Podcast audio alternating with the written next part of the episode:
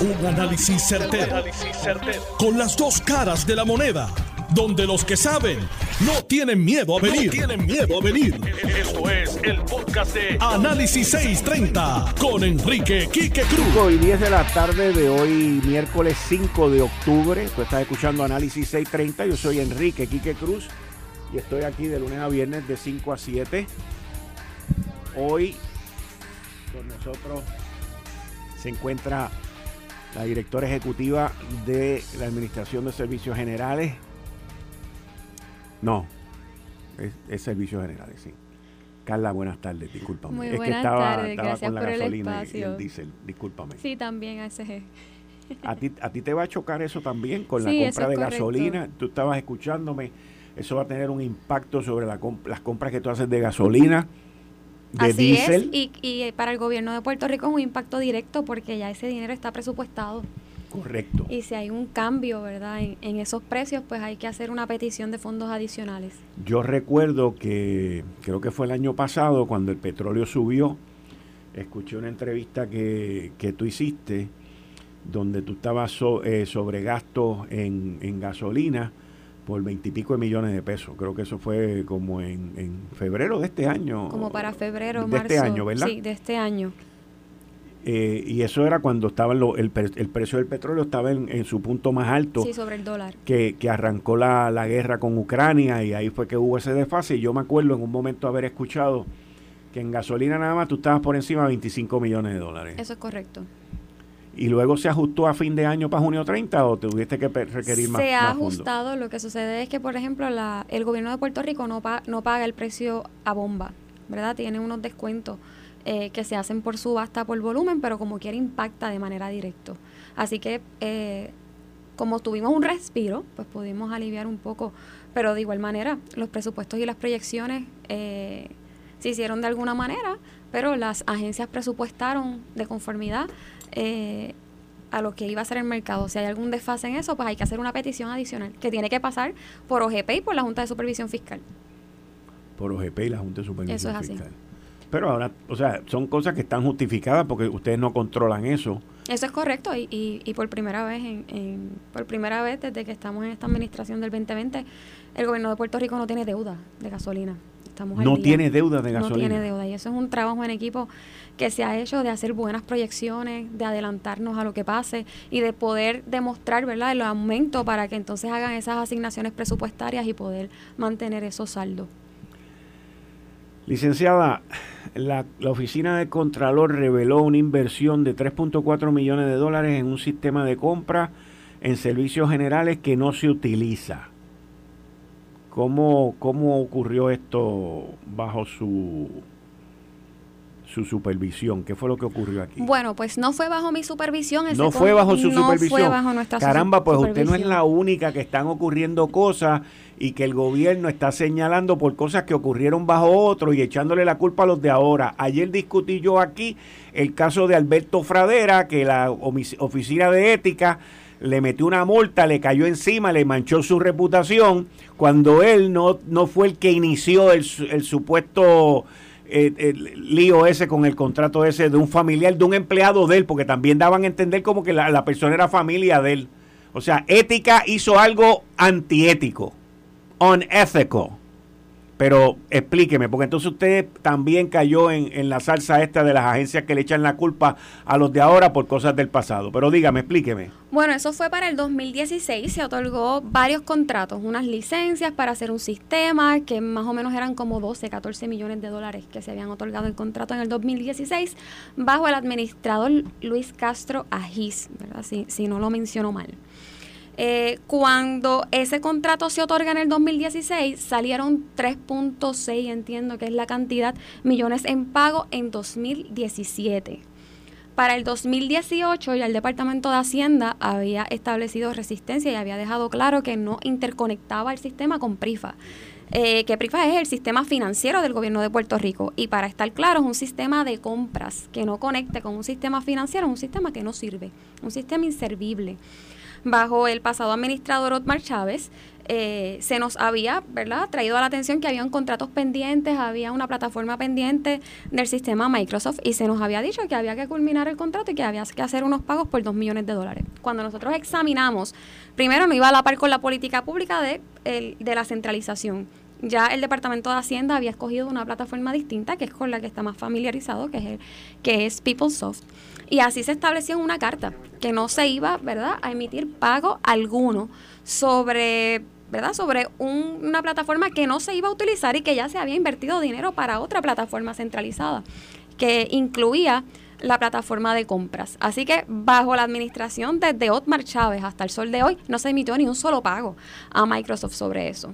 Esos pagos de los 3.6 millones o lo que fuera eh, se emitieron en el 2017. Ahora, eso sí, hubo un acuerdo que lo menciona ah, de manera somera el, el informe de alrededor de, entiendo que fueron 4 millones, eh, con bajo Raúl Maldonado cuando era CFO del gobierno de Puerto Rico, que el, el, subsecretario de Hacienda era Francisco Peña, y bajo AFAF, donde supuestamente hubo un acuerdo para cerrar esa deuda.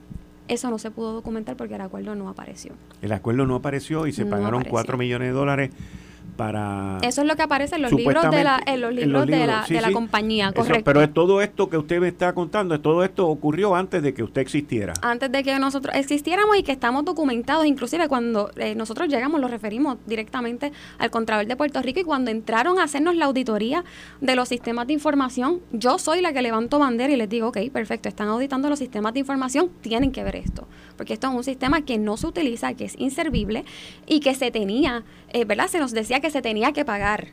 Eh, ¿Quién le decía que lo tenían que pagar? bueno, el Departamento de Hacienda. El Departamento, de, Hacienda. decía que se tenía que pagar alrededor de 2 millones de dólares, porque para estar claro, ese contrato, eh, ¿verdad? Y ese sistema que se estaba levantando necesitaba unos licenciamientos aparte, unas plataformas aparte, que era una inversión adicional a lo que estaba bajo el contrato. Y, y esto sin contar con que ya había otro sistema que se iba a centralizar, ERP, que ya se habían invertido muchísimos millones de dólares. Eh, pero agraciadamente, ¿verdad? Se investigó, se pudo, se pudo establecer, pero lo más importante es que esto fue en el 2016 y los pagos se hicieron en el 2017. Y a pesar de que se requirió que se pagase eh, para cerrar por lo menos a la Administración de Servicios Generales, no salió ni un solo pago luego de eso para Microsoft, relacionado a esos, eh, a esos sistemas. Y, y esto usted lo refirió al Departamento de Justicia también. Sí, eso se hizo una carta y todo se documentó, eso se, eso se refirió, ahora mismo no recuerdo las entidades específicas, eh, pero para mí la más importante de todas era el Contralor de Puerto Rico, que son los que hacen los informes detallados con, con la pericia necesaria eh, para que cualquier entidad fiscalizadora pueda, eh, ya sea el Departamento de Justicia, ya sea el FBI, ya sea cualquiera, poder entonces llevar una acción ya sea civil o criminal. pero importante estableciendo que esos pagos no salieron ni bajo la administración del señor Otmar Chávez ni bajo la administración actual, que pues, básicamente soy yo. Aquí yo no, no entiendo cómo es que las noticias, la, la fuente de la noticia, no, las cosas como que no cuadran bien, pero nada. Muchas gracias por explicármelo y, me gustaría más adelante hablar con usted porque estamos hablando de documentos públicos. Si nosotros pudiéramos tener acceso a eso, y, continuar la, la, investigación para este mirar a ver todas las partes que estuvieron involucradas en todo esto, porque, eh, o sea, hay que pagar, el total eran 12, 14 millones de dólares por un sistema que no se iba a usar. Aproximadamente, y que desde 2018 ya Hacienda había establecido que eso no se podía usar, utilizar. Y un sistema de compras que no conecta con un sistema financiero es un sistema de compras que no sirve para el gobierno de Puerto Rico. Ok, muchas gracias. Licenciada, le pregunto, eh, ¿cómo ha estado su la, área suya, que es la compra, las de compras para el gobierno, eh, luego del huracán Fiona? ¿qué, ¿Cómo se ha movido eso? ¿Qué ha transcurrido? ¿Cuáles son las áreas de, mayor compra y, y, hacia qué áreas están ustedes también eh, ayudando al gobierno estatal? Bueno, antes de comenzar, quiero agradecer a todos los empleados que todavía están allí en la Administración de Servicios Generales. Estuvieron antes, durante y después de la tormenta trabajando para sacar todas esas compras. Pues nosotros realizamos las compras de gobierno central de conformidad como está el plan de incidentes catastróficos eh, firmado en el 2019. Lo más que se ha comprado básicamente ha sido agua, diésel, comida. Eh, el diésel hubo un disloque, ¿verdad? Porque no estuvo de fácil acceso durante la emergencia. Así que la Administración de Servicios Generales pudo garantizar con sus suplidores que estaban bajo subastas ya preestablecidas eh, y contratos preestablecidos, por lo menos 250 mil de Total Petroleum y 250 y 250 mil galones de American Petroleum, que fueron bien responsivos ante las necesidades del gobierno central. Y pudimos garantizar operaciones importantes como la Autoridad de Acueductos y Alcantarillado, eh, ¿verdad? que tuvo un, difícil acceso a lo que fue el diésel para mantener sus plantas. Eh, también asistimos a, la Autoridad de Energía Eléctrica, que ellos a pesar de que son independientes, ¿verdad? En cuanto a manejar sus compras, pudimos asistirle en, todo lo que fuera la emergencia y lo más importante de todo es que todos los contratos, ¿verdad? Y todas las órdenes de compra que se han otorgado están disponibles en la página de la Administración de Servicios Generales. Está el número de contratos, está el contrato, cuánto se le levantó. Eh, así que lo más importante de todo es garantizar la transparencia del proceso, ¿verdad? Que todos estamos trabajando bajo una emergencia, había, ¿verdad? Una urgencia, pero podemos garantizar que esa información está para, para revisión. Hablando sobre combustible, eh, que usted misma acaba de mencionar ahora, compras de diésel después del huracán este, Fiona y de gasolina a base de esta experiencia que, ustedes han tenido ahora en este huracán, yo no, recuerdo, ¿usted estaba ya para el huracán María? No. ¿Verdad que no? no, la ley vino después. La ley vino después. Y el nombramiento suyo también. Y también. Ok, habiendo sido esta la primera experiencia eh, suya. Fue la tercera. Pero en un huracán este bastante grande, porque ya después María ya había pasado y de María sí, fue terremotos, COVID. Correcto. Y ahora esto. Pero no había el, la, la, situación esta que surgió aquí ahora con el diésel, eh, con la gasolina no hubo mucho pero, pero la pregunta va de la siguiente manera. Habiendo ustedes vivido esto y de cara a que la temporada de huracanes comienza siempre el primero de junio, que ya es el último mes de, del presupuesto, pero ya ustedes entran en otro presupuesto el primero de, julio. Y, y, luego, pues cuando entra septiembre, ¿están mirando ustedes hacer unos cambios el año que viene en la adquisición de combustibles importantes, como lo es el diésel principalmente, para el gobierno y abastecerse? Eh, y no esperar a que venga el huracán o venga la temporada o venga la época difícil. Vamos a decir, pues hacer estas compras y esta planificación de combustible diésel y otros combustibles a principios del mes de agosto y tener unos abastecimientos específicos para que nos lleven hasta octubre. Pregunto. La Administración de Servicios Generales tiene muchos cambios. Ahora mismo yo estoy trabajando personalmente, no se lo delega a nadie, en un informe incidental para hacer varias recomendaciones. Entre ellas que el gobierno de Puerto Rico, aunque sean mínimos, tiene que contar con sus propios recursos.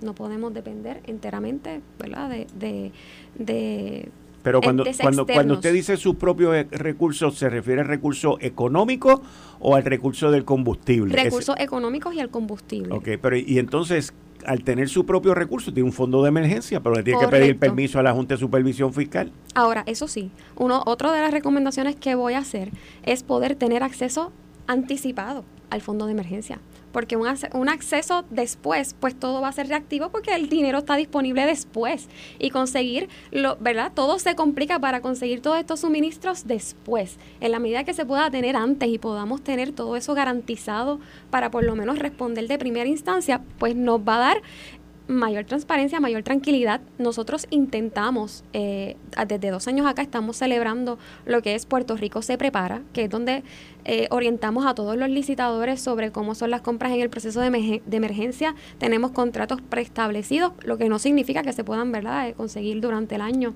o en la misma, o en la misma emergencia.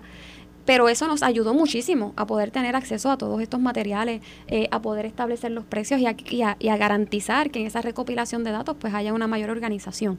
Pero las adquisiciones previas tienen que existir y para existir tiene que haber por lo menos, ¿verdad? Una de las recomendaciones de la Administración de Servicios Generales y mías en particular va a ser que se tenga acceso al fondo de emergencia antes, ¿verdad? para unas compras específicas. Para unas compras específicas. O sea, no es así a lo loco. rápida. Exacto. Eh, combustible, ¿verdad? Para tenerlos establecidos en lugares seguros, garantizados que se va a repartir, agua, comida, que son cosas que no hay que pensarlas mucho para saber que se necesitan. Y en la medida que se puedan comprar con anticipación, ya sería activar el plan de distribución que tiene que estar hecho con anterioridad. No esperar a adquirirlo para entonces verificar con lo que se pudo adquirir cómo se va a distribuir. Así que eso es una de las recomendaciones más importantes que estamos haciendo. Específicamente que si aquí, Dios no lo quiera, pues vuelve a haber un desastre como el de María, es muchísimo más complicado el comprar, es muchísimo más complicado el de obtener y el de distribuir todas estas primeras necesidades que hay. complica muchas cosas. Nosotros somos una isla, ¿verdad? Que no tenemos acceso directo cercano a diferentes jurisdicciones.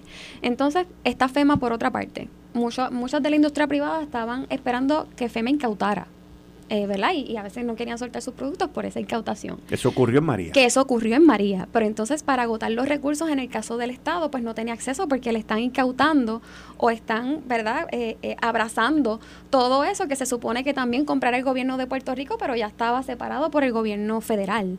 y hubo ahí, ¿verdad?, una, un desfase, un disloque. Que se tenga apertura a los suministros también de FEMA, no esperar yo no sé cuántos días para que abran porque tengamos que agotar los recursos internos del Estado están ahí, ya están adquiridos, vamos a utilizarlos.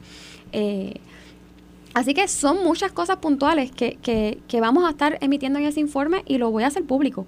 Y una de ellas es cómo entonces manejar ¿verdad? y coexistir entre lo, entre lo que va a traer FEMA para garantizar una respuesta rápida, entre lo que va a tener el gobierno de Puerto Rico para garantizar una respuesta rápida que al final del día son los responsables directos de todo. Eh, somos los responsables directos de todo. Así que son muchas cosas que, que, que, que vamos a estar afinando, pero tengo que decir, esta eh, eh, ha sido de gran ayuda estas actividades de Puerto Rico. Se prepara, que hizo la Administración de Servicios Generales, para contar con los catálogos. ¿verdad? De todas las cosas que íbamos a comprar y a quienes los vamos a comprar, a todos los suplidores que se hicieron disponibles, muchas gracias. y, y nada, estamos aquí para trabajar en conjunto por el bien de todo. Esto no es eh, otra cosa. Hemos estado bien pendientes a los precios para que no pagar a sobreprecio. antes de que me hable de los precios, eh, quiero, tengo que ir a una pausa, pero le quiero también hacer una pregunta luego de que me, me hable de los precios y, y, es este cómo pueden los empresarios locales eh, estar disponibles, estar visibles ante las necesidades de compra que hace ASG en un momento de emergencia o previo a un momento de emergencia con estos cambios. Pero tengo, que ir, tengo que ir a una pausa. Estoy conversando aquí con la directora de la Autoridad de Servicios, Administración, perdón, de Servicios Generales, la licenciada Carla Mercado, que es quien se encarga de las, principalmente de las compras del gobierno de Puerto Rico y de manejo de muchas de las subastas. Y regreso con ella ya mismo. Eh, estás escuchando el podcast de Noti1. Análisis 630 con Enrique Quique Cruz. 5 y 34 de la tarde de hoy, miércoles 5 de octubre. Tú estás escuchando Análisis 630. Yo soy Enrique Quique Cruz y estoy aquí de lunes a viernes de 5 a 7, hoy con la licenciada Carla Mercado, la directora ejecutiva de la Administración de Servicios Generales, quien se encarga de las compras y muchas de las subastas del gobierno de Puerto Rico.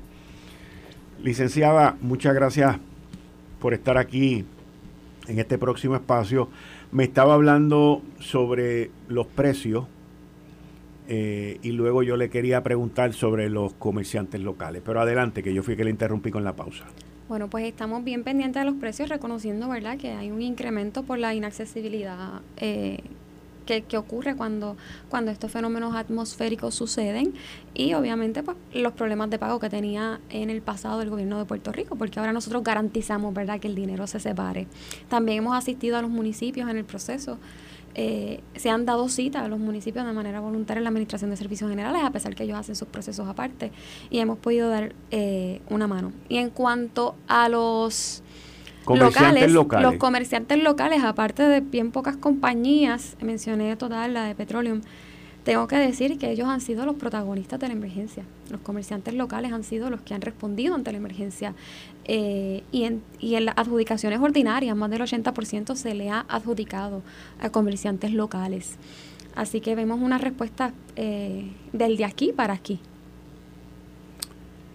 ¿Y qué tienen que hacer los comerciantes locales desde ahora? No esperar a que venga una situación de un huracán o algo para poder, para que esté en, en el ojo visor, para que esté dentro de, de donde se mueven las compras y las necesidades en, en cualquier momento para el gobierno. Nosotros anunciamos la actividad que hacemos anual, que es Puerto Rico se prepara, que es donde lo orientamos de todos los procesos, para que ellos estén claros lo que pasa eh, tras bastidores. Una vez ¿verdad? le llega una orden de compra, una solicitud de cotización, eh, estén claros todo el proceso, sepan cómo responder, cómo, cómo se maneja el issue de los precios, el issue de los pagos.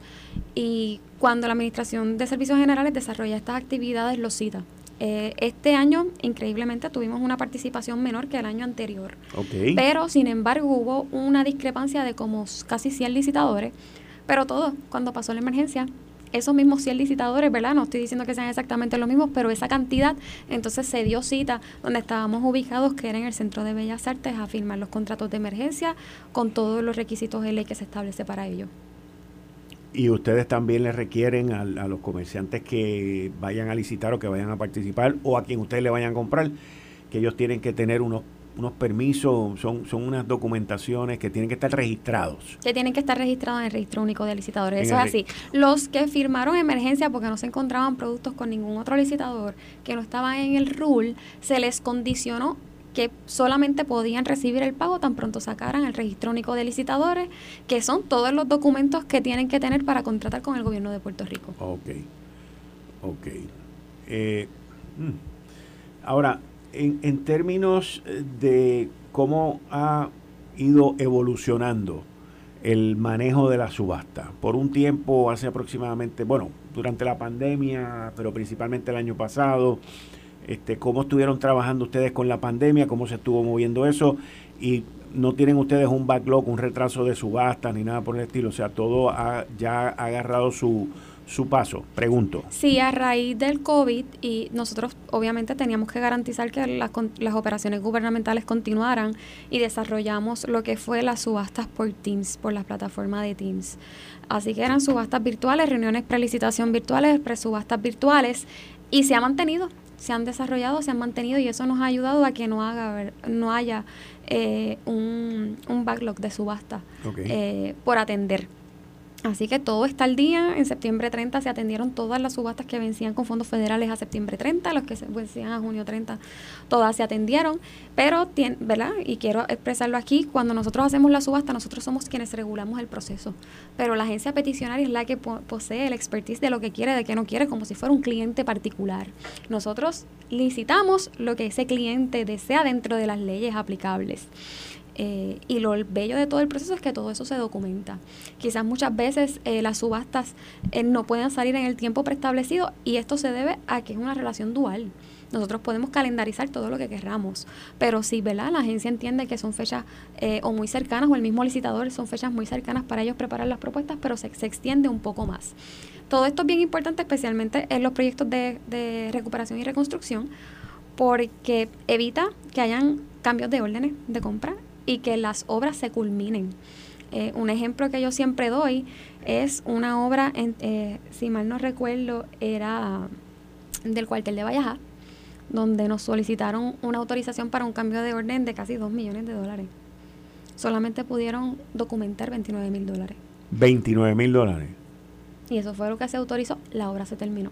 Y la obra se terminó. Y la obra se terminó. Que eso, la regulación es bien importante para garantizar que no hayan elefantes blancos, que es como se le conoce a las obras que no se terminan, y que haya una, una regulación. Ya hay un dinero asignado para eso. Si se pasa del presupuesto, eso es un proceso que va a atrasar mucho más la obra. Eh, así que es bien importante que cada uno, todo tiene una razón de ser. Eh, y cada uno cumpla con su función, y eso es lo que estamos haciendo nosotros como por parte de, de la ASG.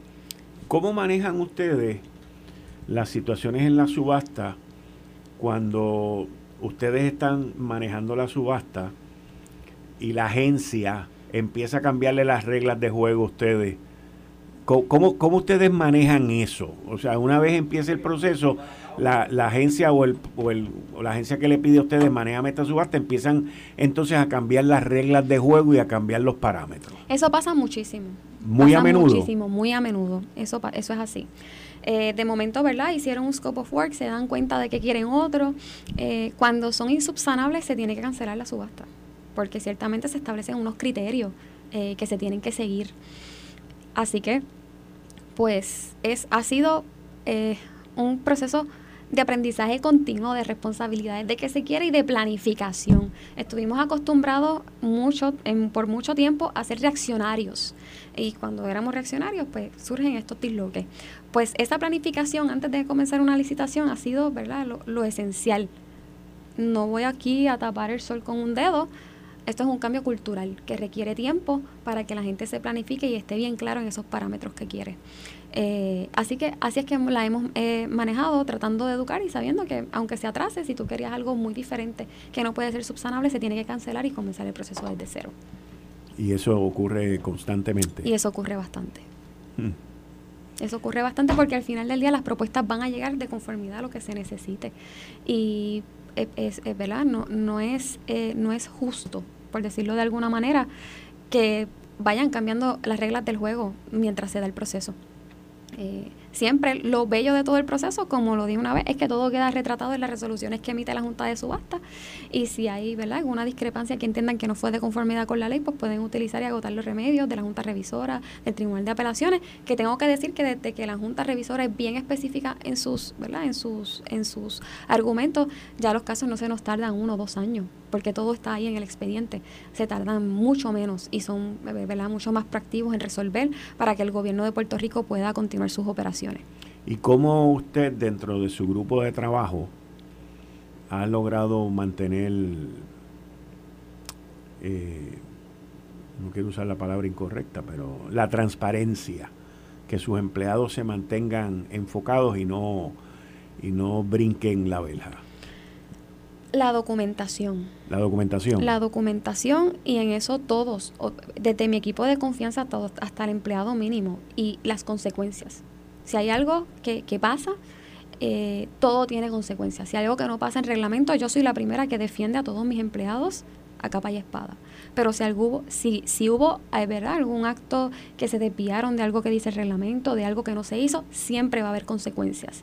Y eso mis gerentes eh, y todo el personal de supervisión está bien claro con eso, y más especialmente los compradores y los especialistas de subasta, que saben que la soga corta por lo más finito y muchos de ellos han tenido que pasar por procesos fiscalizadores que les ha costado y, y, estamos hablando de empleados regulares con salario de empleado público que no están atendidos hace muchos años, que han tenido que pasar por todo, por todo este trayecto. Así que yo puedo decir que si alguien trabaja para proteger el erario y para protegerse ellos en su carácter personal, son los empleados que manejan las compras y las subastas del gobierno de Puerto Rico. Licenciada, muchas gracias. Gracias a ustedes. Bien, ahí ustedes escucharon a la licenciada Carla Mercado, la administradora, directora ejecutiva de la oficina que administra las compras del gobierno de Puerto Rico y la subasta. Así que la licenciada Carla Mercado.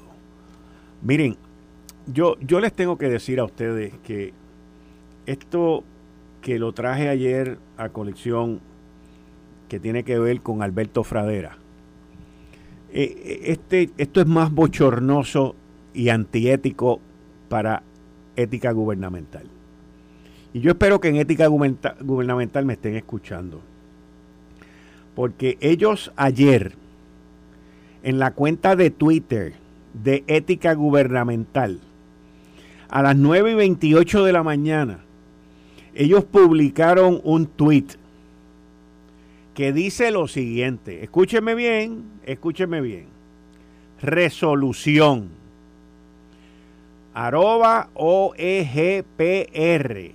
que es la Oficina de Ética Gubernamental de Puerto Rico, llega a acuerdo de transacción e impone multa de 4 mil dólares contra Alberto Enrique Fradera Vázquez, administrador de ADCEF, por otorgar contratos a su sobrina en violación de ley. Para ver la resolución, pap, y la ponen ahí. Esto es un bochorno. Ustedes deberían de renunciar.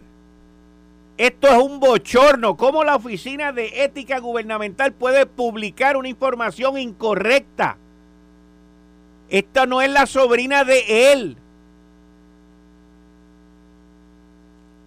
Hay alguien en el mundo gubernamental de Puerto Rico que pueda coger a ética gubernamental y a los que estuvieron involucrados en esta investigación y en esta resolución y votarlos.